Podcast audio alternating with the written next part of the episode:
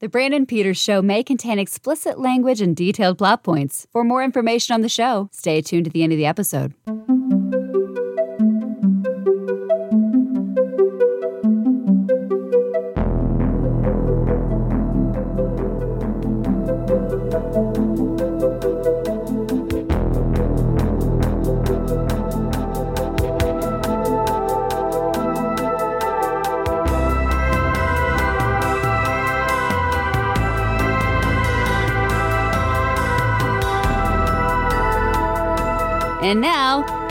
Here's Brandon.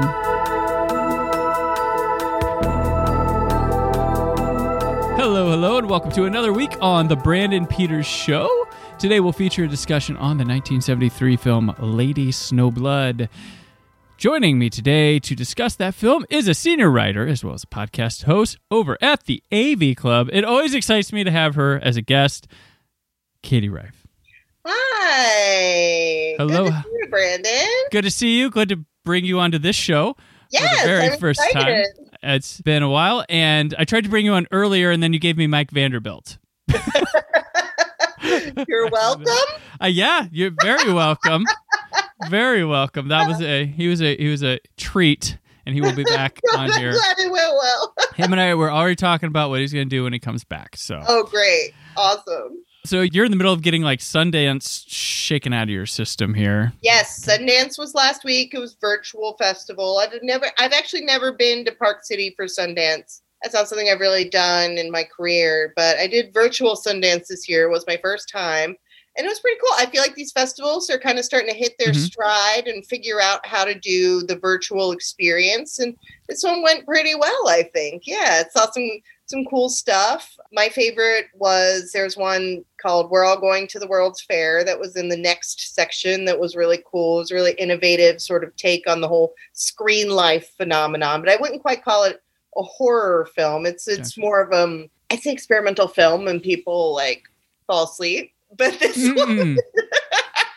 it's really creepy. It's sort of screen life horror mixed with creepy pasta. It's pretty cool. Oh, cool, cool. I'll Yeah. be looking out for that. Before we get into Lady Snowblood, which is a rad favorite film here, Ah, uh, let's talk a little bit about you in case Okay. people don't know who you are.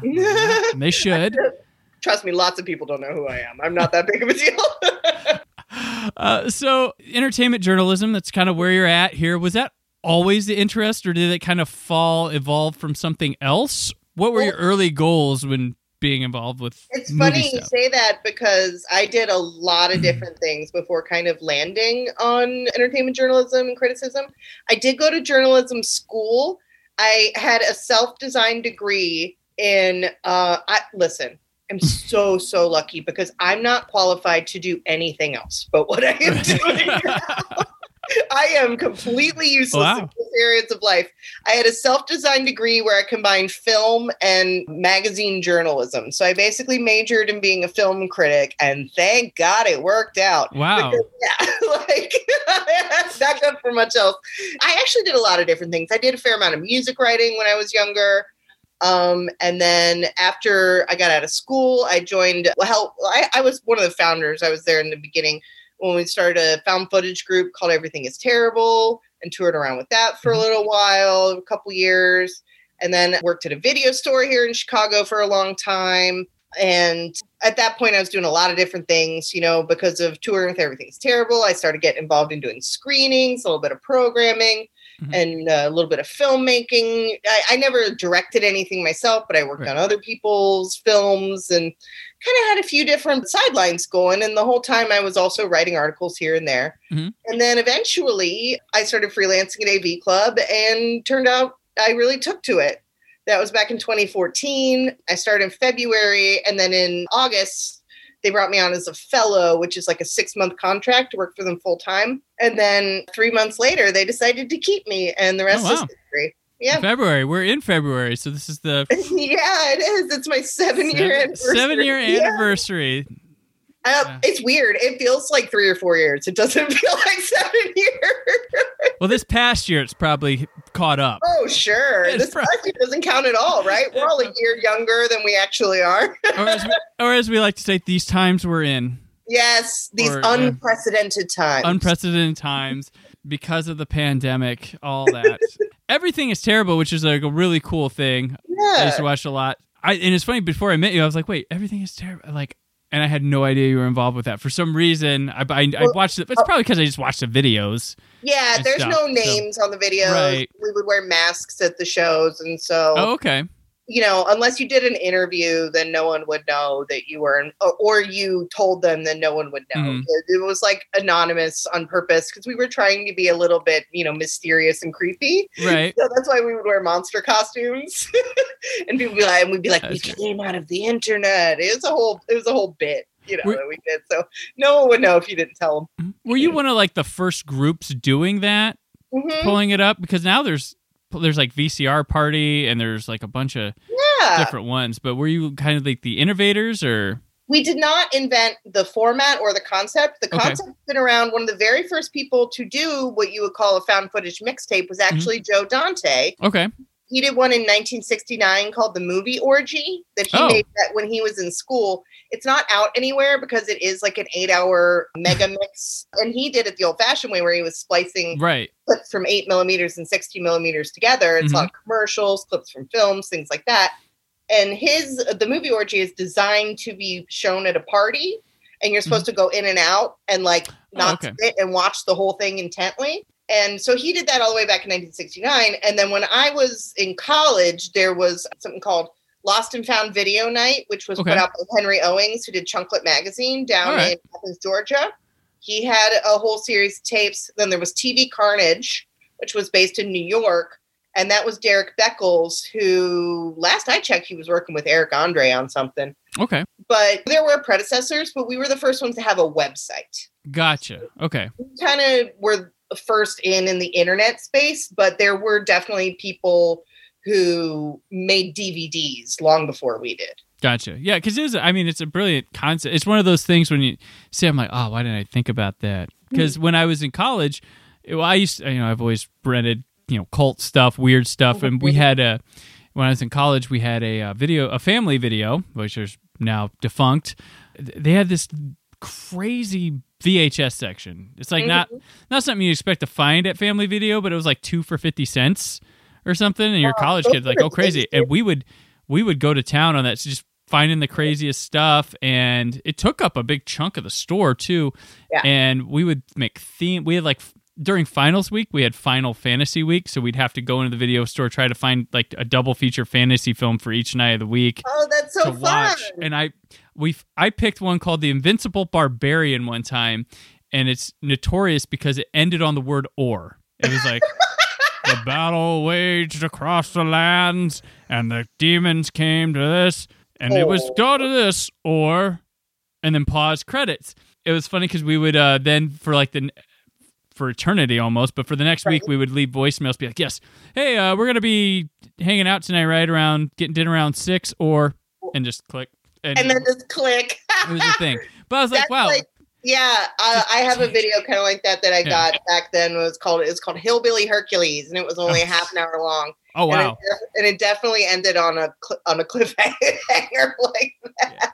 yeah." The th- thing- yeah, a lot of people would do that. Like, but one taking that and things- doing something cool like that—that's where it's like, "Oh man." oh sure, but Someone's we were we were influenced by TV Carnage Mm-hmm. and by Lost Found Video Night, and also the work of Craig Baldwin, who's a Mm-hmm. collage artist working out of San Francisco in the 80s and 90s. We were influenced by Negativland. Mhm. All that kind of stuff existed before us, so we kind of took that and kind of combined that with the VHS aesthetic Okay, because this was like the mid 2000s and one of the big reasons that everything is terrible came about was because a lot of video stores were closing around that time right. and so what we would do is go to the video store and be like how much for everything and sometimes they'd be like nah, 40 bucks and then you just walk out with 200 tapes and so we all get these crazy libraries of tapes because we all kind of did that for fun and then we just started watching the tapes and making little clips out of them and it started by just excerpting things and then mm-hmm. I had studied film in school and was interested in editing and all this kind of stuff. And so mm-hmm. we kind of started playing with it,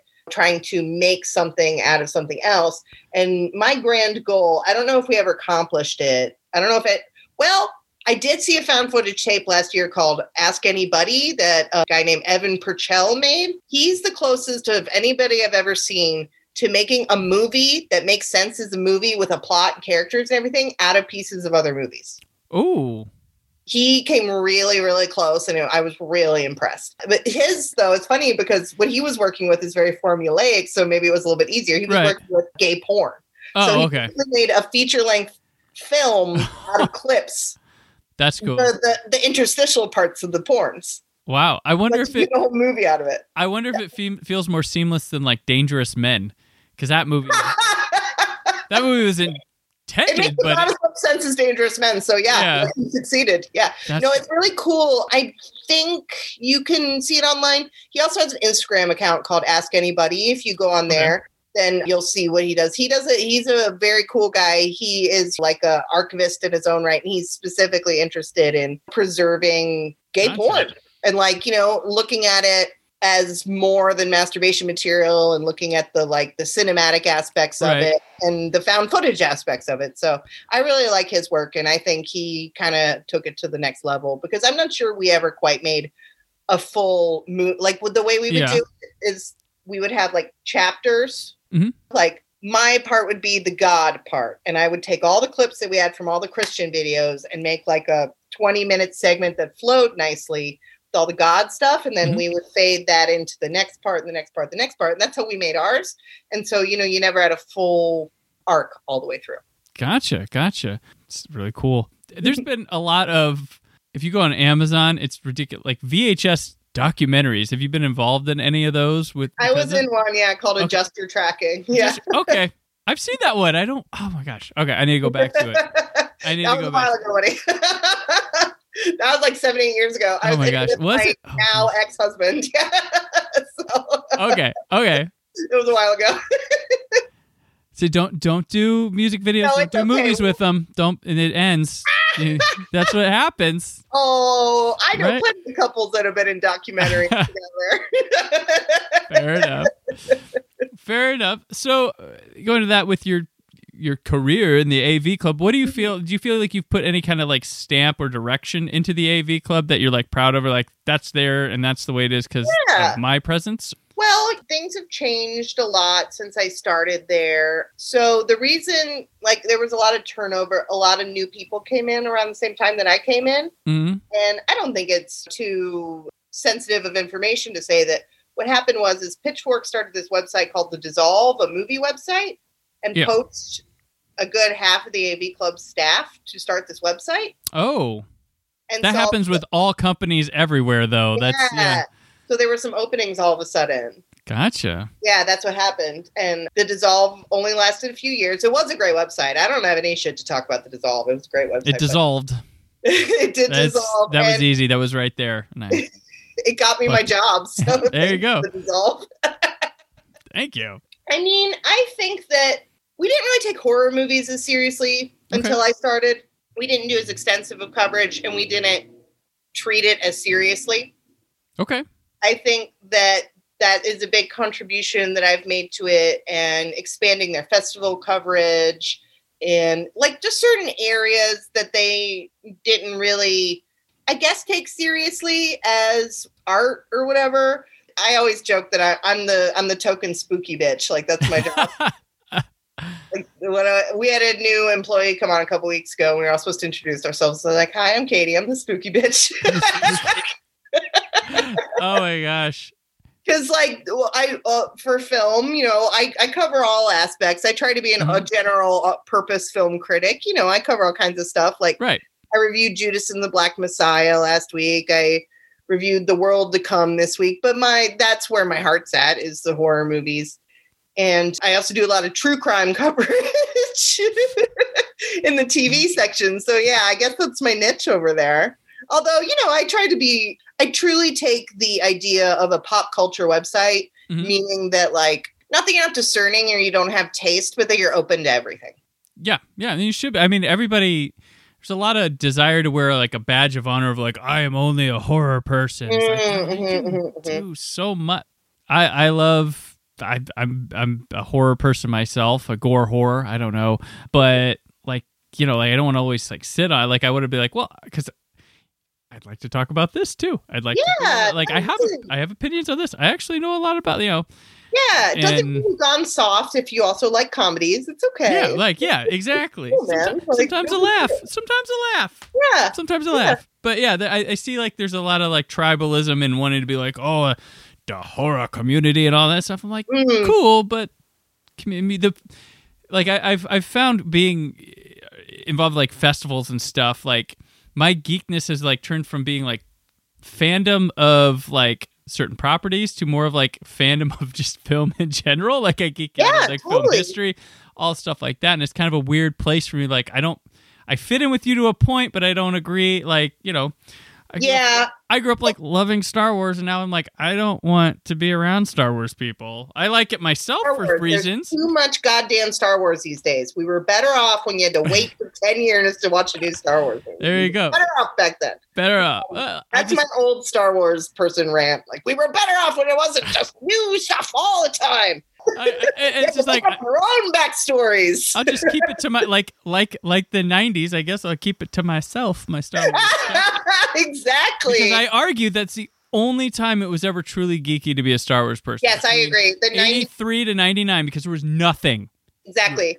Books. But you know what flourished back then? The EU. Yeah. Conventions, cosplay, fan culture Yeah. all flourished back then. Mm-hmm. Yeah, it, was- it was really it's really weird because I mean there are billion dollar movies. They aren't like you're not an outcast. Like the guy you hate, that the football star, he's going to the movie. He probably likes it. Yeah, I Like- have the same with same with Marvel comics and DC Mhm, comics. now. Yeah, yeah, I have a lot of thoughts about you know quote unquote nerd culture, right. which I I don't really have enough of a handle on to really articulate here. Right. It's something I think about a lot, and I think that like the sort of triumph of the nerds in the box office in the 2000s. I'm not sure that it was a good thing for culture. No, we won, and it was like, oh no, did we? And well, and even the nerds themselves, they started getting more toxic. You know, Mhm. like the entitlement. I don't think was good for nerds. no, no. I mean, we used to it used to be community. Now infight, like it's all. Oh, it's Yeah, That's- there's a lot a- of infighting nowadays. Yeah, that's another topic for my rand roundtable called fandom. So yeah, right. we'll talk about that. Question mark? Dumb! Exclamation point. There we go. That's what would just be yourself, like your things, yeah, but um, healthily. but uh, to kind of bring it around, like I I do kind of see myself kind of straddling because like you Mhm. have like film critics and then Right. you have horror writers, and they're kind of two different things. Yeah, yeah. And I I straddle that those two worlds more so than I think a lot of people do. Yeah, definitely. I would say you do for sure. Yeah. Yeah, because I mean, there's a lot of the prestige, like when you're a horror fan and stuff like that. There's the one thing I like about a horror fan. There could be one cool part in an otherwise eh movie, but it gets Yeah. to recommend for that part. And I don't think a real a film critic is going to understand that to Exactly. write for the horror audience. And like The Beast Within, that was forever recommended on a transformation for Right. the longest time. So, Totally. uh, but yeah, And I think you can bring some of that into critiquing films that aren't horror. And I think that you can have sometimes higher standards for your horror movies. too. exactly. That's perfect. Yes, Yeah. Like totally Like, agree. try to incorporate elements of both into my writing. You know, like Mhm. I, I, I don't look down on anything or spit on every anything. I take all genres seriously. Mhm. And if there is a movie that otherwise sucks pretty bad, but it has a cool part, like that will influence the grade I give it. I'm gonna bump it up because it had a Right. cool part. You know? Well, and also I think uh, you come at it with a perspective similar where I am. You've seen a lot of trash in your life. That's my that's my home. And in people- the trash. Well, I mean, I'm a like, raccoon lady. when when I'm writing a review or something, I'm like, well, it's it's average, and people are like, it's the worst movie of all time. I'm like, dude, Oh, you have sure, not yeah. seen. oh sure. You have not even close. It's it was a it was a technically proficient movie. I didn't care, but it wasn't like it was decently made and acted. Like it, it'll sit in the average bin. Like it's not an F. Totally. You haven't seen Yeah. an F because if this is an F, then I guess I'm jealous. I, I, haven't know. seen very many Fs in my life. Do you know what movie always comes back to me? Like when I think of like one of the most disappointing movies I've ever seen. You ever seen Werewolf in Washington, the Nixon werewolf movie? No, no, I didn't. It's incredibly disappointing. Don't bother. But Okay. like, I'm- like you know, when yeah, when people want to say that, like you know, some pretty okay kind of indie Mm-hmm. movie is you know a piece of tr- piece of utter garbage. I'm just Yeah. like, yeah, but have you seen Werewolf in Washington? Because that movie is actually garbage. right. Yes. I've seen some just oh the Yeah. pa- like painful stuff to get through as if it was like off a checklist and Absolutely. and it's just like no you guys don't they Yeah. knew how to run the camera they they won they got to a D right there Right. so let's yeah. you know yeah it's different It- Actors knew their lines. Like yeah they're doing great. but then again people aren't even like reading now they see the they want the headline and that's all they okay True. done so We're the grade. Here's a dirty secret. I hate giving grades, and I wish I didn't have to. Mm-hmm. Oh, I hate scoring too. I hate it. Like, because then someone comes back Really? at you like, you gave that, so you're saying Right. that this and this, are. I'm like, no, it's it. it it's so right bad. yeah especially yeah when you put things side by side yeah that's when grades really start to get really ambiguous and i often wish i could change my grades you know Read my words, figure out if I liked it. That should tell you. yeah they're essential they're part of the deal you got to deal with them but Mhm. i if i could get rid of them i would Yeah, I I sometimes just certain certain ones I get to. I'm like, if I can, if I'm writing a bunch on this, you're not getting a grade. If if I'm doing my five paragraph minimum done, you'll get a grade. But okay that's that's what I do now. Like I just like because I, I get thrown back like because I I give a high grade to something like Friday the Thirteenth, the final chapter. Sorry, I really enjoy that movie. I've loved it. I I can't just go man three stars. One of the better Jason films, huh? that's four That's four. That's the Corey Feldman one with four's Crispin Glover. It is. It's it's everything. It's if It's the you if you're gonna watch one Jason movie and you want it to be scary, that's your best shot because it gets Yeah. everything the first three did does it the best. Quintessential- jason movie no bullshit No bullshit. Yeah. Yep. Exactly. yeah and it's got Dead fuck i love death Dead. F- oh, God. Last American Virgin. Yes, he is Teddy. Oh. Yeah. Okay.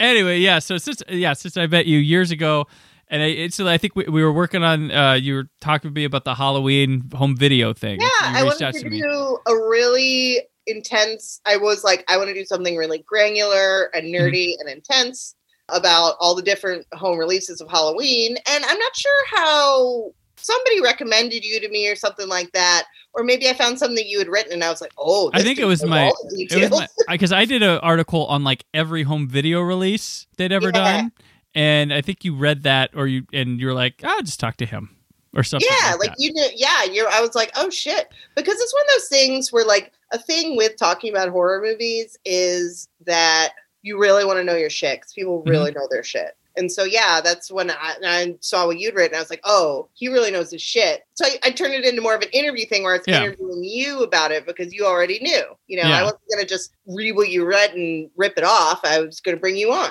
You know, Right. Yeah. And no, when we were working on that, I was like, okay, her and I are on the same wavelength about a lot of things, so I need to talk to her more often.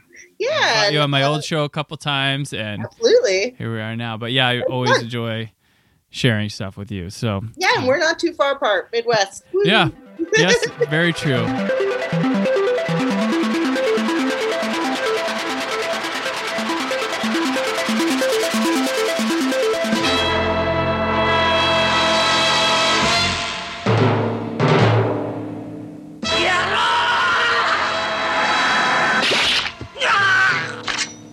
誰に頼まれてこの柴犬を狙う？死ね!」うん恨み。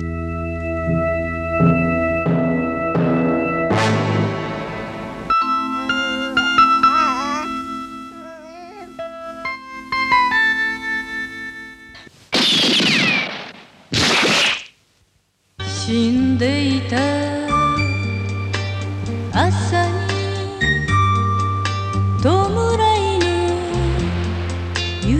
が降るはぐれ犬の遠声下駄の音きしむ。よく見てごらん私の顔お前たちがなぶり者にしたその女に。どこか似ていると思わないか？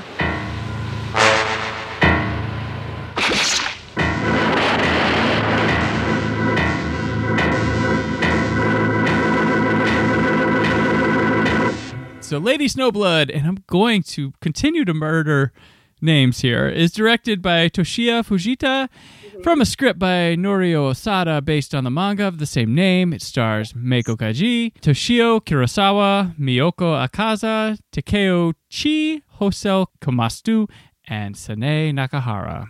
Yeah, not you didn't do too bad, dude. All right. I apologize if anyone of Eastern European descent is watching this, but I really I kind of struggle with like Czech and Polish names stuff Yeah. like that. Are kind of tough. It's I'm I'm uh, I, I'm just as awful as you people think us Americans are. So, uh, so Everybody who I've asked about this says the main thing is just to put it, try your best. say it Try confidently.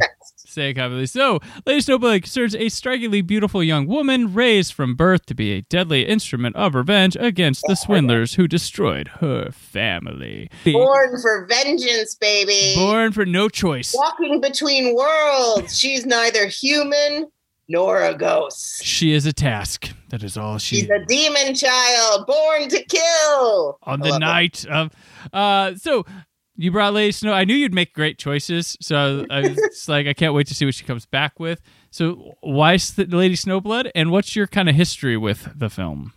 Well, I picked this one because uh, Meiko Kaji, the star of this film, is one of my very favorite people. If you want to talk about like formative influences, um, I guess we could have done Kill Bill Volume One. Right.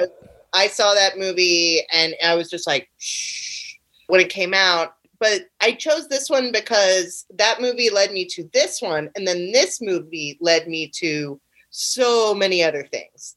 And so I think that this one is really the real kind of what opened the door for me. Mhm. Meiko Kaji is one of my favorite actresses. Alongside Pam Grier, she was one of the first women actors, actresses who was known primarily for doing action movies Yeah. in the early 70s. That was not very common yet. I think you could probably put Angie Dickinson in that bucket too hmm in the early 70s, but you know, there really weren't very many back then. And in Japan, she was a pretty big star, but she's got a really interesting story. Like her career reflects a lot of what was going on in the film industry in Japan around that time. So she's still around. She does TV there sometimes. And she didn't really like being kind of put into the action bucket so much. She wanted to break out and she ended up doing a big drama film that was nominated for some Japanese Academy Awards. I hmm. have not seen it. It's pretty hard to find subtitled. But anyway, she started off at Nikkatsu Films when she was pretty young and did a series of movies called the Stray Cat Rock movies, which are hmm. these really fun movies. Several of them, I think, are in English now. Stray Cat Rock, Sex Hunter is definitely subtitled in English. Although, listen, I'm going to date myself. Uh, this came out on DVD like 15 years ago. And when I say it's out, it might be wildly out of print by now. It is. Uh, Arrow Video has a collection of them on Blu-ray. Oh, they so- did? Mhm. Oh, that's wonderful. Yeah, they, they did a set. They did a bulky set, and that went out of print. And now they just have like a regular Amaray case with uh, all. The Oh, that's great. Yeah, those movies are really fun. They're very jazz. They've got a lot of that spirit of the late '60s in them.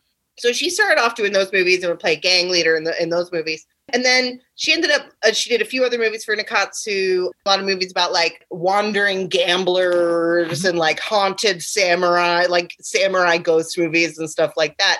But she ended up leaving Nikkatsu because in the early 70s, the Japanese film industry was not doing great, and Nikkatsu pivoted to doing all softcore porn. Oh, So it'd be the equivalent of like if Lionsgate was like, we just do porn now. Like they were that size of company. we're just You gonna know? do that. Yep. Yeah, like a mini, like a not the biggest, but a major. And they were like, we only do porn now. And she was like, mm, no thanks. And so she left. You have a spot here if you want. yeah she didn't do a lot of nudity in her career like she, another series she did was the female prisoner scorpion series which is a fabulous revenge series very cool very psychedelic my favorite's the second one Yeah, I think. Uh, jailhouse 41 I think that's the one I like the best too. yeah and so like you know those are pretty rough and tumble movies so she, you know there's a little bit of nudity in those but she didn't want to do she was like no i don't want to be in soft cores like i didn't sign mm-hmm. up for this i'm a i'm an actor Right. like i don't do this and so she left and ended up doing lady snowblood over at toho and she became famous off of that and that led to a whole other you know this movie had a sequel Mhm. and then after that she did the female prisoner scorpion things and she was like a pretty big action star in japan Yeah. but then like i said in the late 70s she was kind of looking to expand into that and be you know a serious a more serious actress. And so she was in, oh, she was in the Battles Without Honor and Humanity movies too. Okay. Which, oh if yeah, you're yeah. familiar with Japanese film, are a big, big thing. I think Arrow's got a set of that too. Yes, absolutely. Because I have I have the what, female prisoner scorpion from Arrow. Mhm. I got that set, but oh, me too. yeah, uh, I don't have the stray, stray cat rock one. I need to pick that one up. And, Oh, me too. I didn't even know it existed. yeah, dating myself, like I said. I believe it's called Double Suicide of Sonezaki. It was like a serious drama that she was in. She had been doing a lot of Yakuza stuff, a lot of Mhm. action, it's this sort of thing. And like I said, she was nominated for a Japanese Academy Award, but then, you know, she kind of transitioned into TV. And she's actually on a TV series in Japan that aired last year. Oh wow. Okay. So she's still she's still around, but she was she was kind of I would call her the Pam Grier of Japan.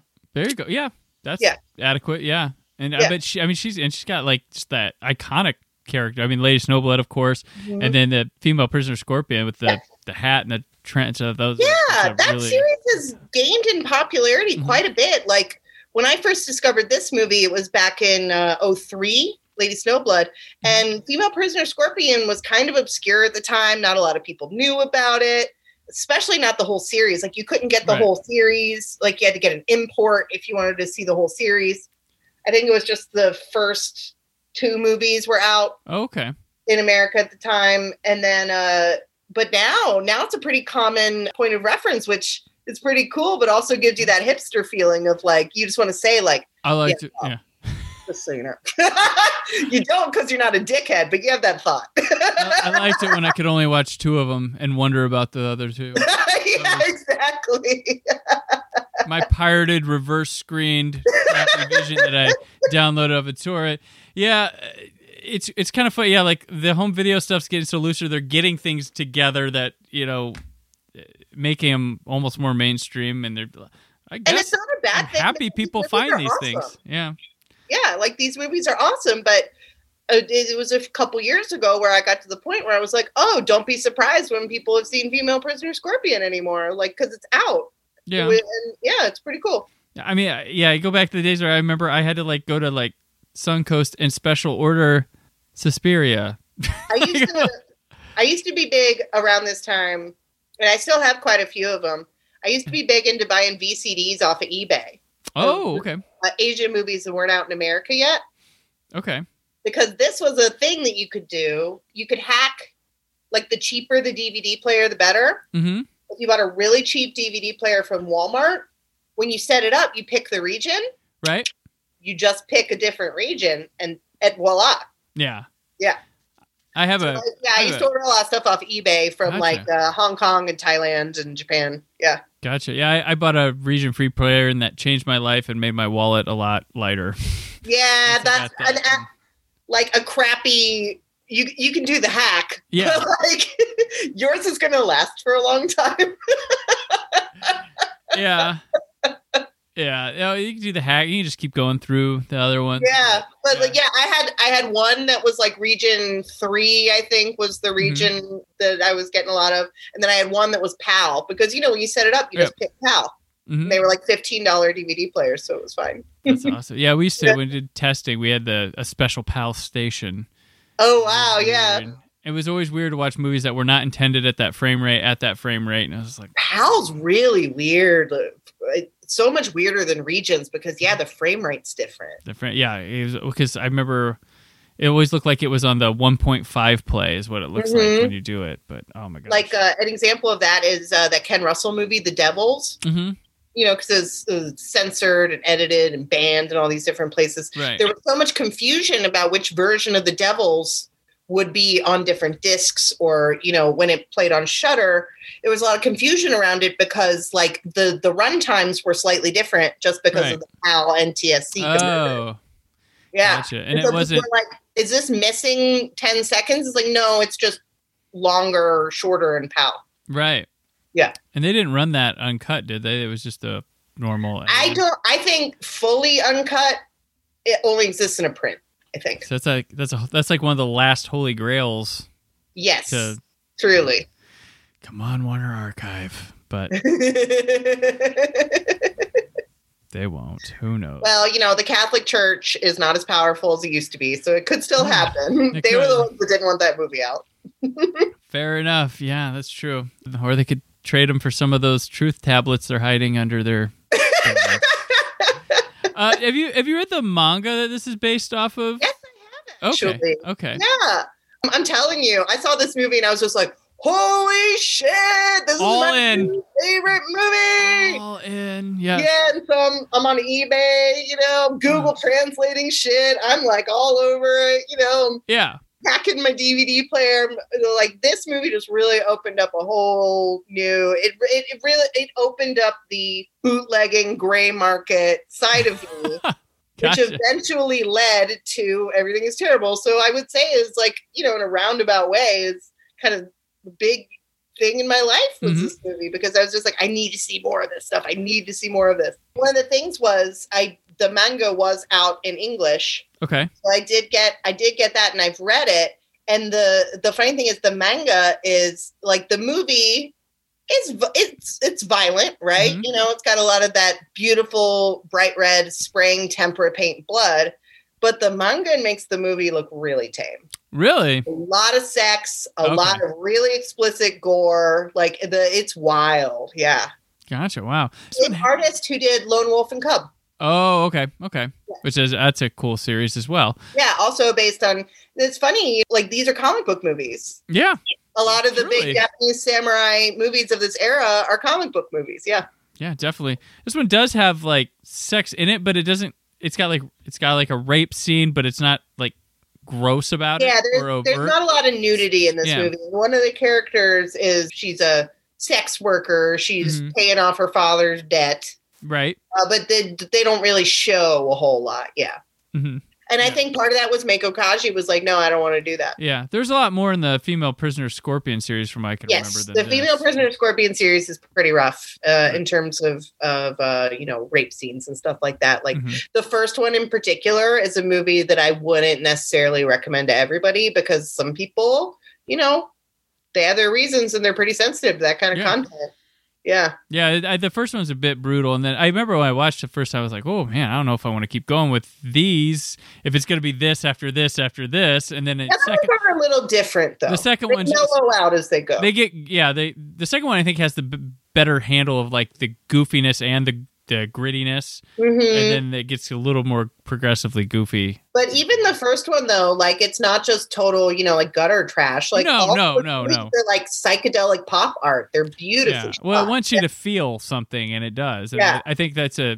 I've explained this on many times on the show where people get offended or feel like they hate them. They hate a movie because it made them feel a way. I'm like, well, that was the movie working. You're supposed to Sure, yeah. feel that way. That's success. You know. Oh, I feel like. but I would say I would call Female Prisoner Scorpion an exploitation film. Right, But I would yep. not.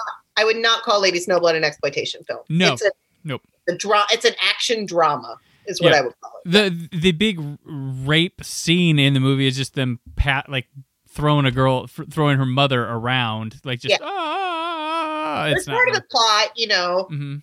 It's not gratuitous. It's it's central to the plot. It's one of the reasons why Yuki, that's her name in the Mhm. movie, and Yuki means snow in Japanese. right like that's one of the reasons that she is born for vengeance. The movie opens, we're in a jail cell, and the lighting in this movie is so cool. oh gosh yeah You have the red uniforms of the prisoners, and then you have these blue light coming through the slats and the prison walls, and then snow is falling through it, and it's just gorgeous Like I don't think Snow's ever looked as cool in a movie before. No, it like it's so so cool. awesome. Uh, and yeah, the movie's like effortlessly stylish too. Oh. Like it just Beautiful. it's so natural. And like uh, the thing I like about it, it's this movie is so simple, and that's like the key to it. But it's in the structure of the narrative that they make it a little more complex, which isn't because it's so it's a simple yeah, story. it's episodic. yeah. the movie. It's You told know? in chapters, yeah. Mhm. And uh, and one thing I like is with with that, there's a lot of flashbacks, but Mhm. each flashback almost has its own style. Like there, uh, Yeah. there's one that's like a told by like a drawing where they're given the history. There's some with historical photos. There's some with like sepia tone photos of the movie. And Yeah. then there's like the horror of the prison, but has the beautiful snow outside. But it's kind of like a horror movie there and then there's kind of the different kind of filters on the training sequences and things, and when the mother kills one of the Mm-hmm. Yep. assailants uh, it's just every flashback has its own look and i think that's yeah, and I think that, and I think that and the episodic like chapter structure of the story Mm-hmm. do reflect its comic book origins. Right. Yeah, that's true. Yeah.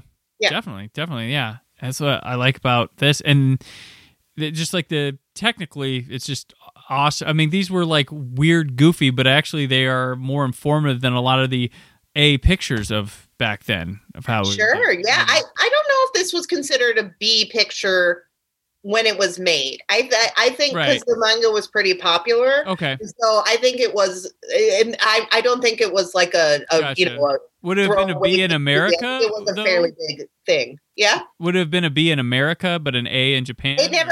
A lot of this stuff Oh. never came out in America. Oh, it, didn't play make it double feature somewhere at all? Or? No, No. mm-mm. Okay. A lot of most of Meiko Kaji's movies didn't make it over here until like the nineties. Gotcha. Gotcha. until home video was when all, when a lot of these movies came over. Uh, not a lot of the '70s Japanese movies played in America at Okay. the time. There was Shogun Assassin, which is the first two Momo Right, yeah. together. But a lot of what was getting exported was actually from Hong Kong. Was shot. Oh, gotcha. Gotcha. yeah, Gotcha. it wasn't All so right. much. The Japanese films didn't travel over here as much back then. But anyway. Mhm. The movie opens in this prison, you know, the snow is falling, everything, and there's a baby being born. And this woman's in labor, and, she's so intense. Like, Oh, yeah. it's so intense. And she's Like, she's a real telling all the demon other- coming out? yeah, she's telling all the other prisoners like, if I die, it's fine, but the baby has to live. And she starts telling them the backstory right. basically of my husband and I were on our way to a new town with our our son and we were going to start this new life and he got a new job and then these bandits stopped us on the road killed my husband killed my kid you know raped me to sold me into slavery and so I killed the guy who they sold me to and then I ended up in jail and then I got pregnant however I could and this baby is going to kill all those motherfuckers for me All of them. so yeah like like that's the reason she's born is to avenge the family she never met hmm it's really intense It is, and that's all she wants. That's what she lives for. yes that is all she ha- that's all she has i don't think it is going to blow anybody's mind to say that you know over the course of the movie she kills all the people on her Right. mom's list The checklist, yeah. yeah yeah and and at the end you know when she accomplishes her goal like i think Meiko Kaji's she's a great actress she does Mm-hmm. a great performance in this she does a lot with like really with her face Right, yeah. and she has this look on her face like after she kills the last guy where like she looks relieved but then she looks kind of confused it's like well what do i do now Right. And she just uh, she's off her game, and the daughter of one of her previous victims just comes up and stabs her. Mhm. It's just and it's because she's just like I, I'm.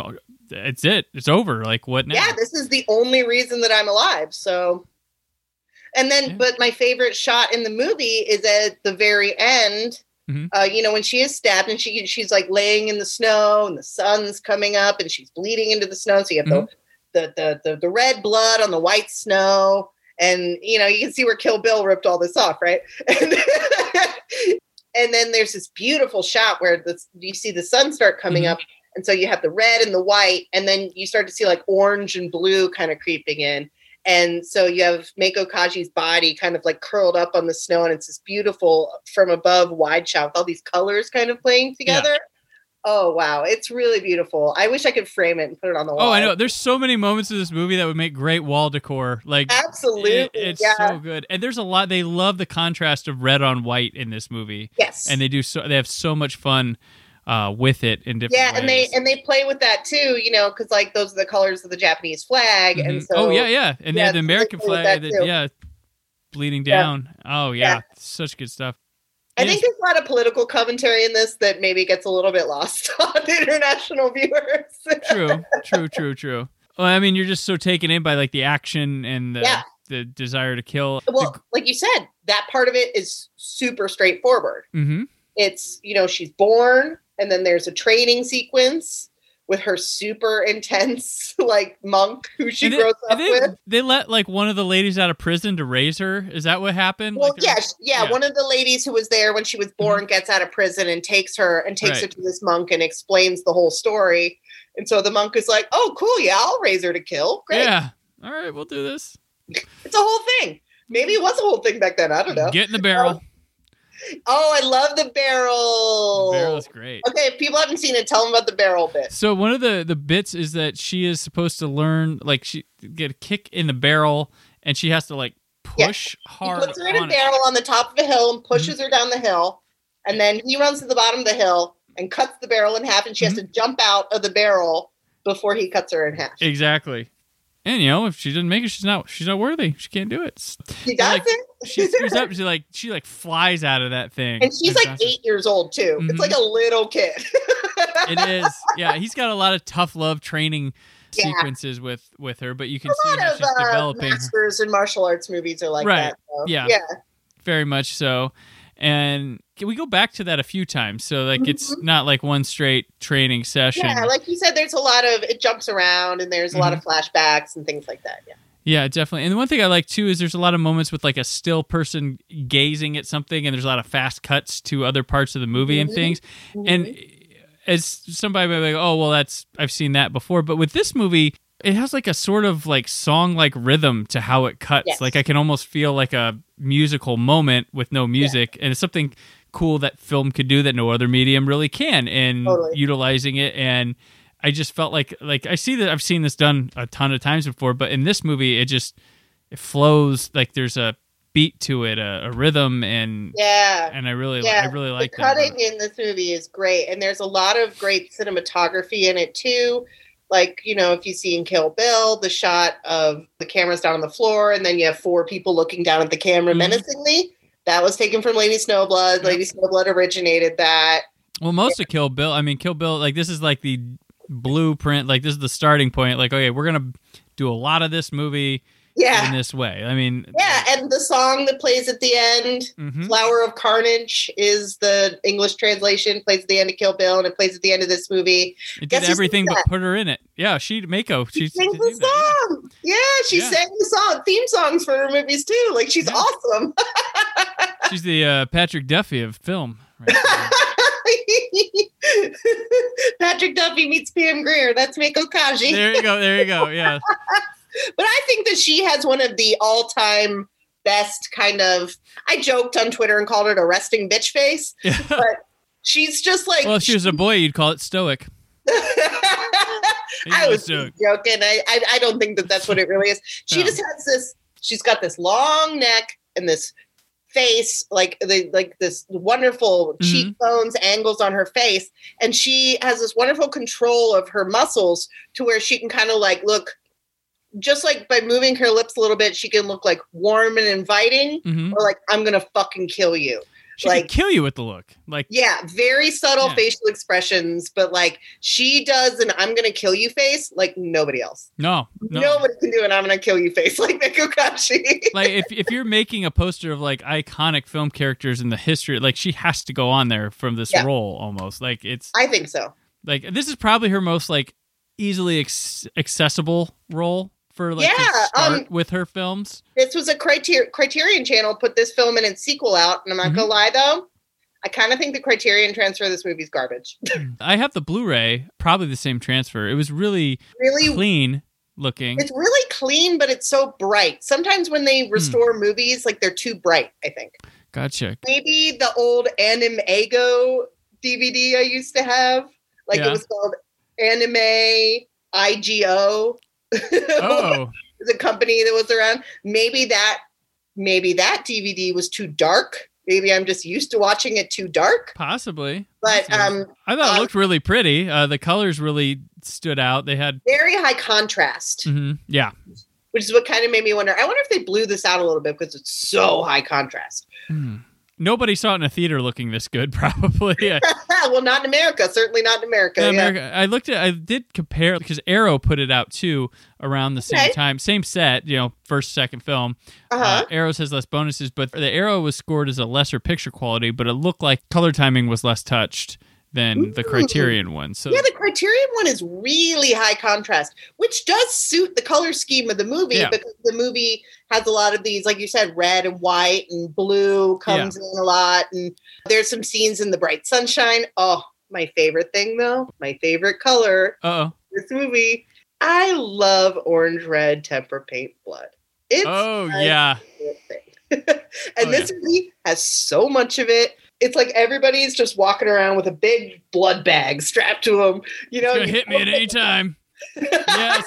Well, the gore is like beautiful in this movie. It's it's it's, Yeah. it's it's beautiful. It's gross. It's effective. It's ridiculous, and it it just works. Yeah, it's not like Night of the Living Dead real animal guts gnarly. It's more abstract than that, but it's still really gory to where mm-hmm. it's, it'll be like this this spray of bright red that looks like you know a fountain.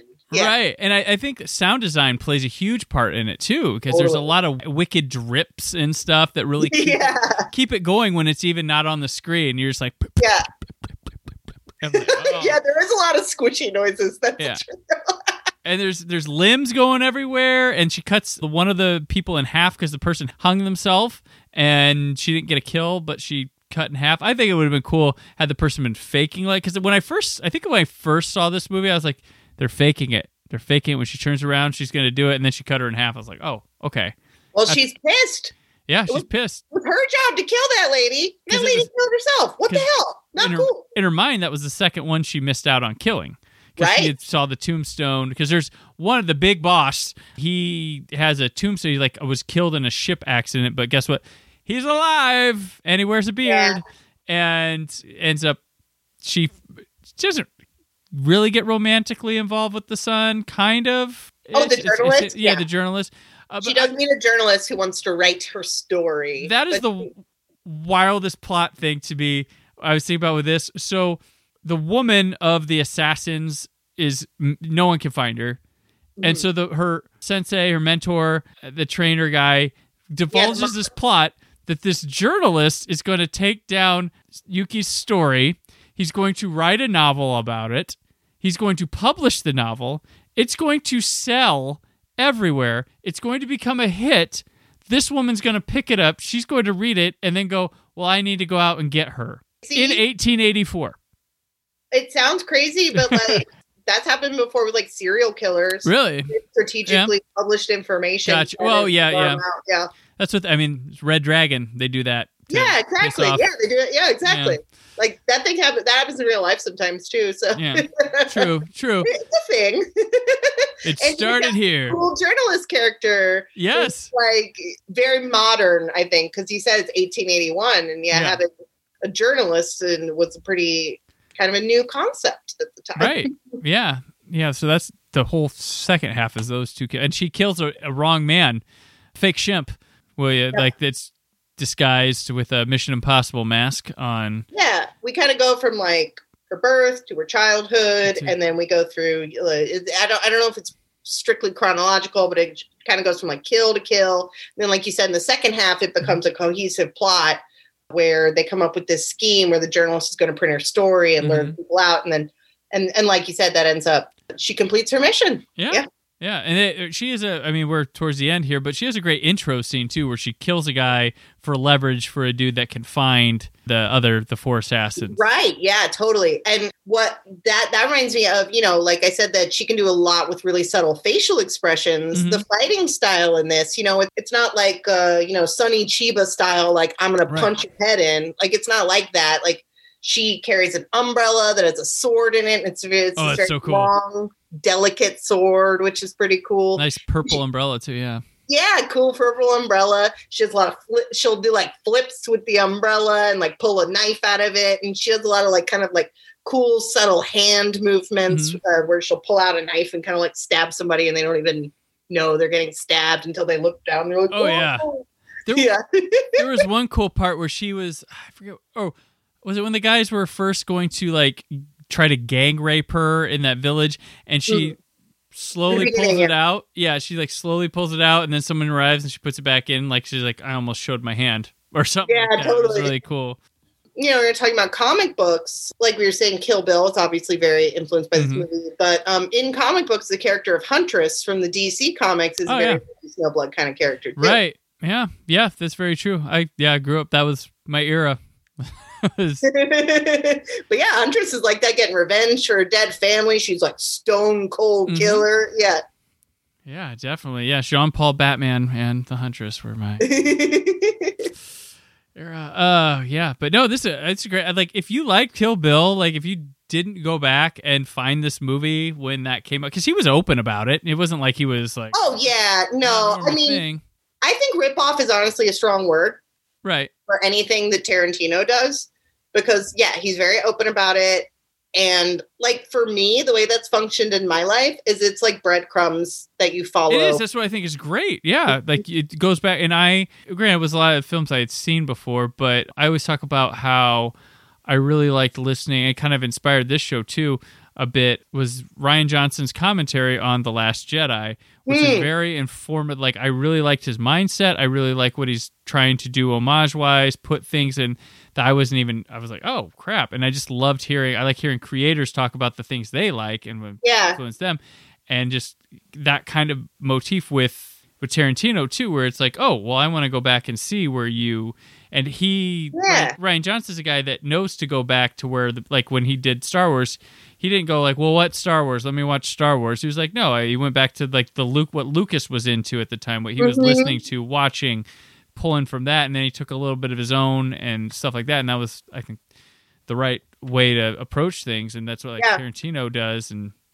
they're not shy about it and he Tarantino does his own remix spin on things but Right. Like this is not the only film referenced in Kill Bill Volume One by any stretch of the No. imagination, but it's the most prominent one. And Yeah. it's one that when you see it, if you've seen that movie, you're like, oh shit, that's where that came from. yeah Yeah, and it really did that for me. I feel like this movie really took me from that level of being a kid in high school who sees new movies when they come out and have mostly heard of like big name American directors. I had heard of David Lynch and Martin Scorsese Right. and Quentin Tarantino. But I feel like this movie is the one that kind of took me over the threshold where I was like, oh yeah, Toshio Fujita, I know who that is. That's the director of Lady Snowblood. And- And that opened the door to me getting into bootlegs and gray market Mhm. and international DVDs. And I think once you go down that rabbit hole, there's no coming back. your bootleg stuff story is a lot cooler than mine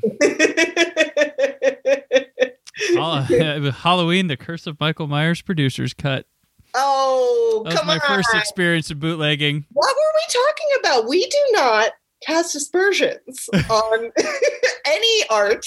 that's true we judge them on their merits. I traded I traded what I thought was a director's cut of Texas Chainsaw Massacre 2 for it and it was, Uh huh. was not uh, it was not and the guy was very mad at me but I, Yeah. got, I got the producer's cut I didn't mean to I wrote an article decades later apologizing to this man if he ever read it but Oh, that's nice. Meiko Kaji still one of my favorites. All time great face maker in cinema. I oh think gosh yeah fucking cool. stone cold just Stone awesome. cold. But she could also be very she like there are parts in Lady Snowblood, like there's a part where she kind of she meets the daughter of one of her one of the guys she's gonna kill and kind of Mhm. like you know feels for her a little bit and there's a part where she's just standing and watching the daughter you know throw some it's a whole backstory but she Oh, throws yeah. some some kind of wicker basket type thing she they call them like a, a woman basket or something it was yeah, real- I'm mi- not sure what those were for. It was think- it's something made out of wicker. They call them um, like wicker uh, wives or something Wicker like that. I'm wi- not yeah, that they were for. Yeah, maybe they were Um, put like a do clothes on, like make Oh a yeah, shirt maybe like a mannequin. Yeah, mannequin maybe because they kind of had that look to them. But totally. They were like person shaped. So there's this part where she's watching her throw all those in the ocean because she tells her dad that that's how she makes her money, but it's not how she makes her money. So there's this part where you know Yuki, Lady Snowblood, sitting like standing there watching her do this, and like her, her face kind of softens, and like and you can see that she has some sympathy for this woman, and she can convey a lot of emotions, but just with like literally her face, not her mouth, not her Mhm. eyes, her Right. face. and I think that's really cool. And she's and she's just very her fighting style is very like elegant and badass at the same Mhm. time. Like I just really like everything about this movie. you know what's kind of interesting about her kills in this movie? Mhm. It just hit me like. The first one she goes to kill, he's like a drunkard, just loser. He doesn't care. He's done with life already. So it's like Yeah. easy. The next one, she hangs herself. Mhm. before she can get to her. And then the third one, she has to stab him through his son to get to. She never has the direct, like, satisfying, just like, I did this me. Like, there's always Yeah. some sort of block in her way. Uh, like, the only one she gets to do, it's just not fun because it's Yeah, and not that she was in it for fun, but well, and it's tragic though that she doesn't right. even get that satisfaction because Yeah. that is literally the only thing she's lived ever for, had yeah. going in her life. Right. And Yeah. yeah. and she doesn't even get to have the full set satisfaction of it. Yeah. Yeah, it's kind of weird. Yeah, and the one the direct kill she does have is a fake Mhm. guy, and then a guy that's already pretty much dead anyway. Like that's Yep.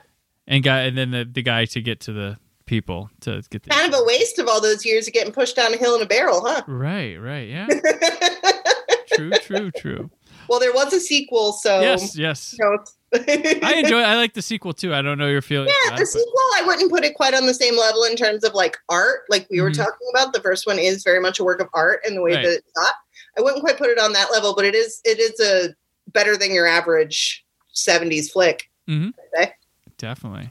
We'll talk about that someday. All right.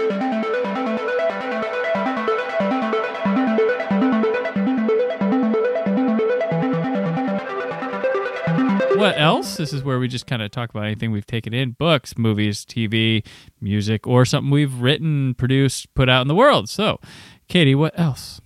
Well, I write two or three reviews a week for AV Club, and so you know I'm always watching something.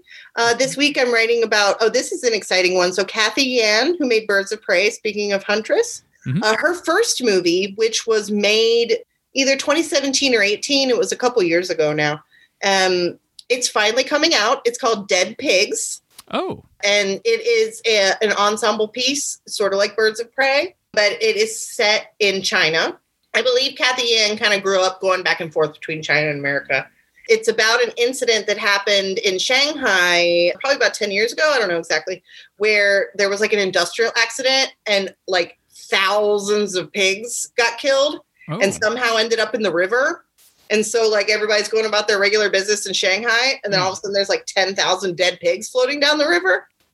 And so, this is like kind of a, a colorful ensemble crime comedy Okay. that's sort of based around that incident. And it's a really cool movie. Uh, it's going to be out on Mubi at the end of the week. And yeah, if you liked Birds of Prey, I highly recommend Oh, I love I love Bird, Birds of Prey. Made in an odd year we had it made my top ten last year. So awesome. yeah. I, I think yeah, I like I love. or Birds if you dig, you know, just Asian films in general, I would say Right, yeah. definitely check out Dead Pigs. And I also rewatched Scream over the weekend, which I hadn't seen since it came out. back when I- if you had a cell phone, you were a suspect. yeah, exactly. A big chunky one too. Yes, slow mo. Oh, I like Scream. I like Scream two better. I was actually a bigger fan of that one than I was the first one. I think, yeah, I think it. I think Scream two might, in my opinion, despite having its reshoots and stuff that it did, but uh, I think it might be like Craven's best directing. Like Huh, honestly, yeah. like there's there's some all timer chase sequences in that movie, and still to this day get me like like the cop car scene in that one. Better don't know if than the remember that. opening scene of Scream, which is like an all timer. Oh, that is not. No, I'm not. Not my praise of Scream Two does not disregard Scream One, but that the enough, opening buddy. scene in in uh, Scream One is yeah, that's an all timer. But like Scream Two, I think I think the opening's solid. But like there's a scene in the uh, where Dewey and Gale get chased around the college in the sound booth and stuff. That's really Mhm. great. When Sidney and her roommate are escaping are leaving campus and it, uh, the cop cars wreck and they have to get out of the car and the the killer's like dead. Like that's really good. And I think it really cared about the additional characters they were adding in a slasher movie because they paid a lot of attention to them and like the uh, Dewey and Randy and stuff were like, and they had the balls to uh, knock off Randy, which I think was one of the best moves that the series has suffered by being scared to do it again Mhm. um, since. And yeah, if you go to a movie, they better not kill off Sidney and Gale and Dewey. You're going the wrong way, man. Like- yeah, man. It should you should feel like anything can happen. yeah, Scream Four had a barn scene when when Scream Four had that barn scene where Gale Weathers did not die. I'm like, okay, well, You're like, I'm not everybody's making it out of this movie. That's that was my thing, and yeah. but no, yeah, Scream, yeah, that was a big moment for me in high school. I was like, slashers are back, because I was like the one kid watching them, and then everybody was watching them again. Uh, so. Well, see, that's when you had your little moment of like, well, I, I held off on Scream for the long. I didn't go see it for the longest time. because you were like, I was like, ah, "Pfft." at eh, this pop thing. I've seen I've seen these movies. You you have not seen the Prowler. How can you go see Scream? You know, like. I, like, yeah, like psh, I got the Prowler to watch, and then my mom actually wanted to see Scream, which was bizarre, and she was like horrified by it. And I was like, "That was great." Uh, so I finally went with her, and it was, you know, I yeah, I was like, I, I really liked it. I was like, okay, you win, Kevin What Williamson. really what really struck me watching it again is, you know, the two images that have stuck in my mind from that movie since I was like 13 until now was Rose McGowan in the garage door Right? and the opening sequence with Drew Barrymore. Like Mhm. those are just in here forever. But when I was watching it again, it was like I went and saw the original Nightmare on Elm Street at the Music Box here in Chicago Mhm. like two, three years ago, not too long ago.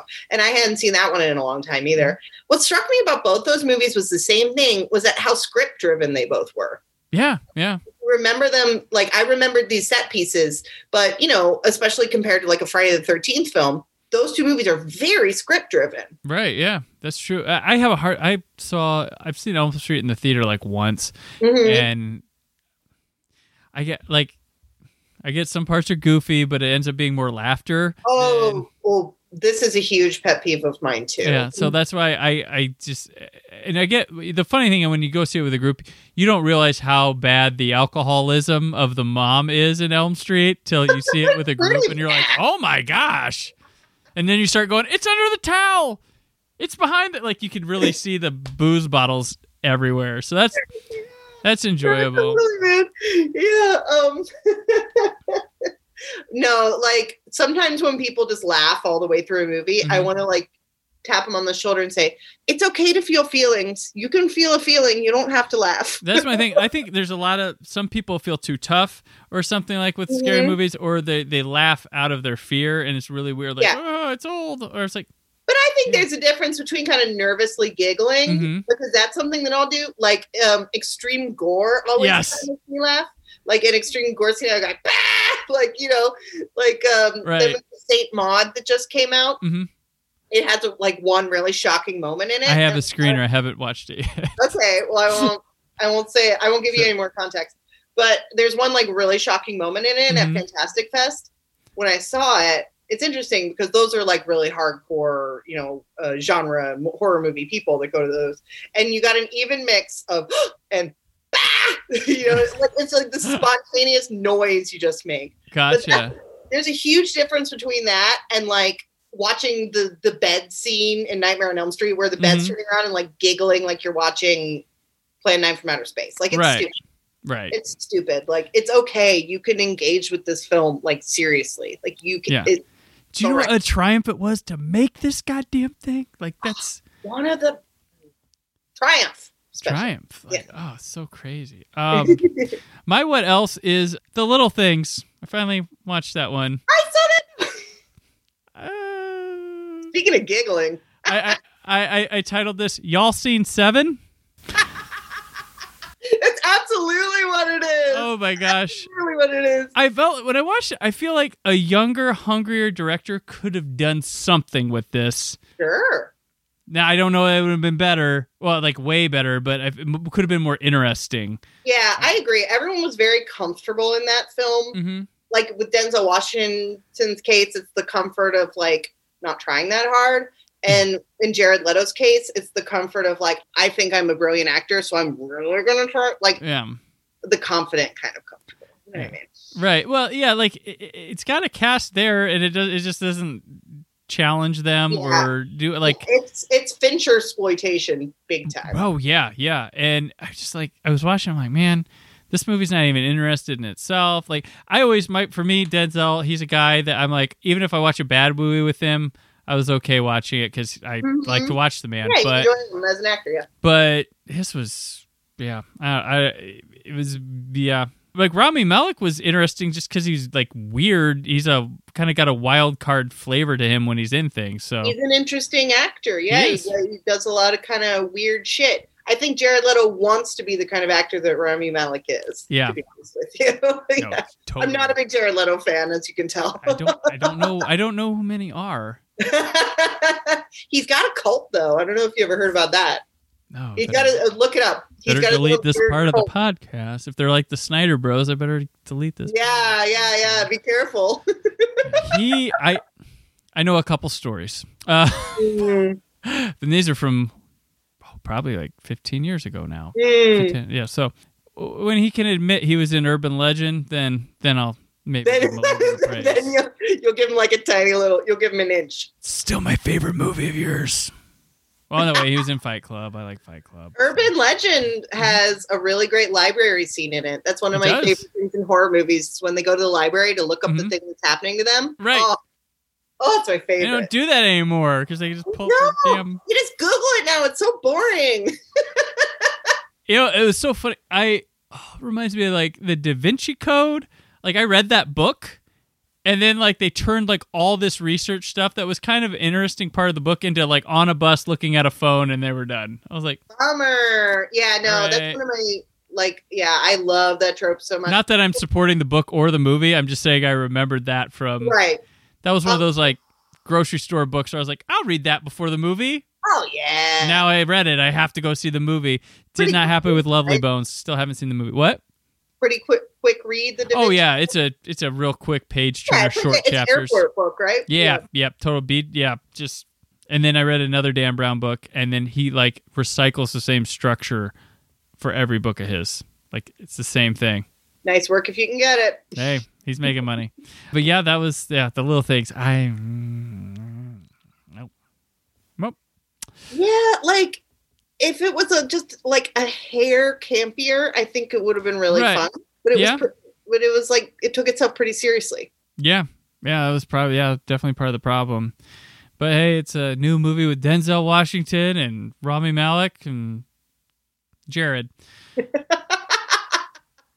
I yeah, it's like it's like the serial. Three. Oscar winners, and they can't make it that. Uh, That's true.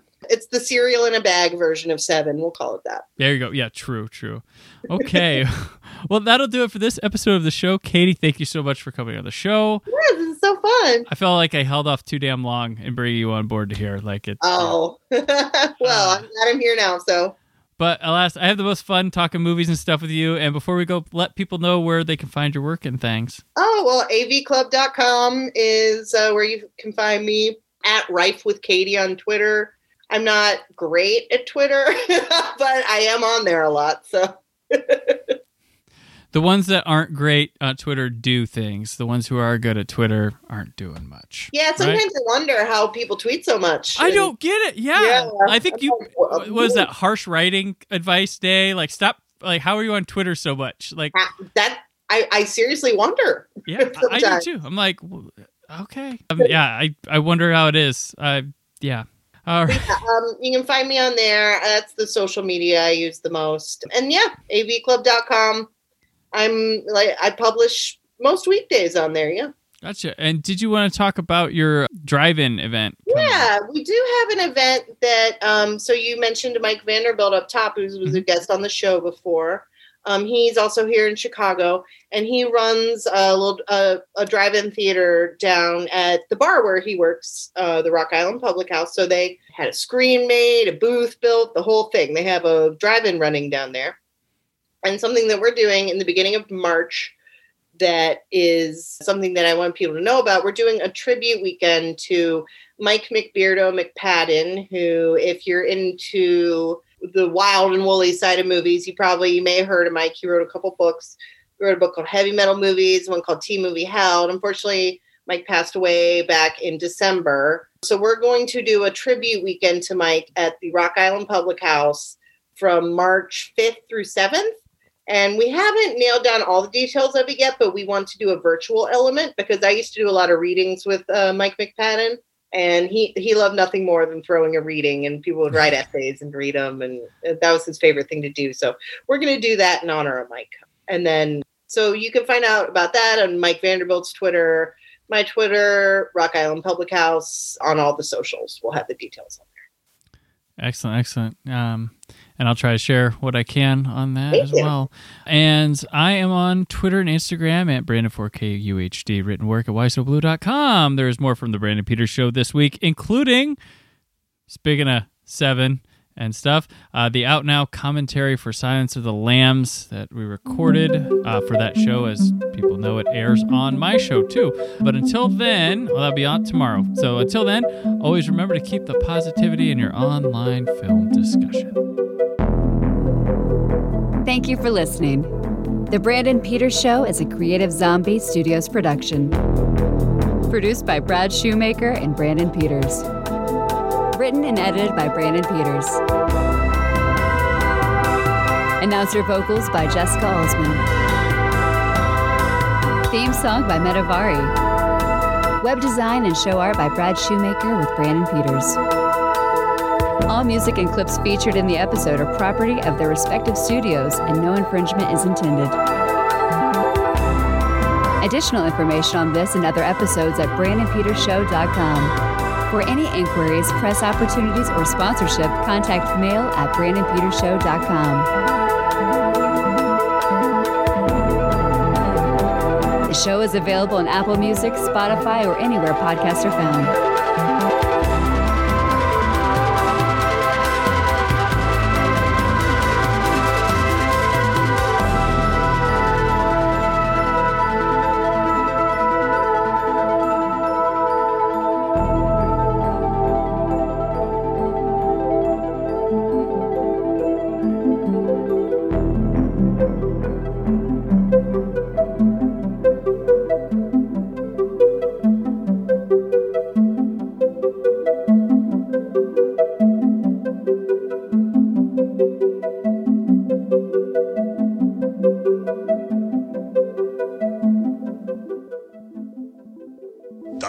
れてこの柴犬を狙う。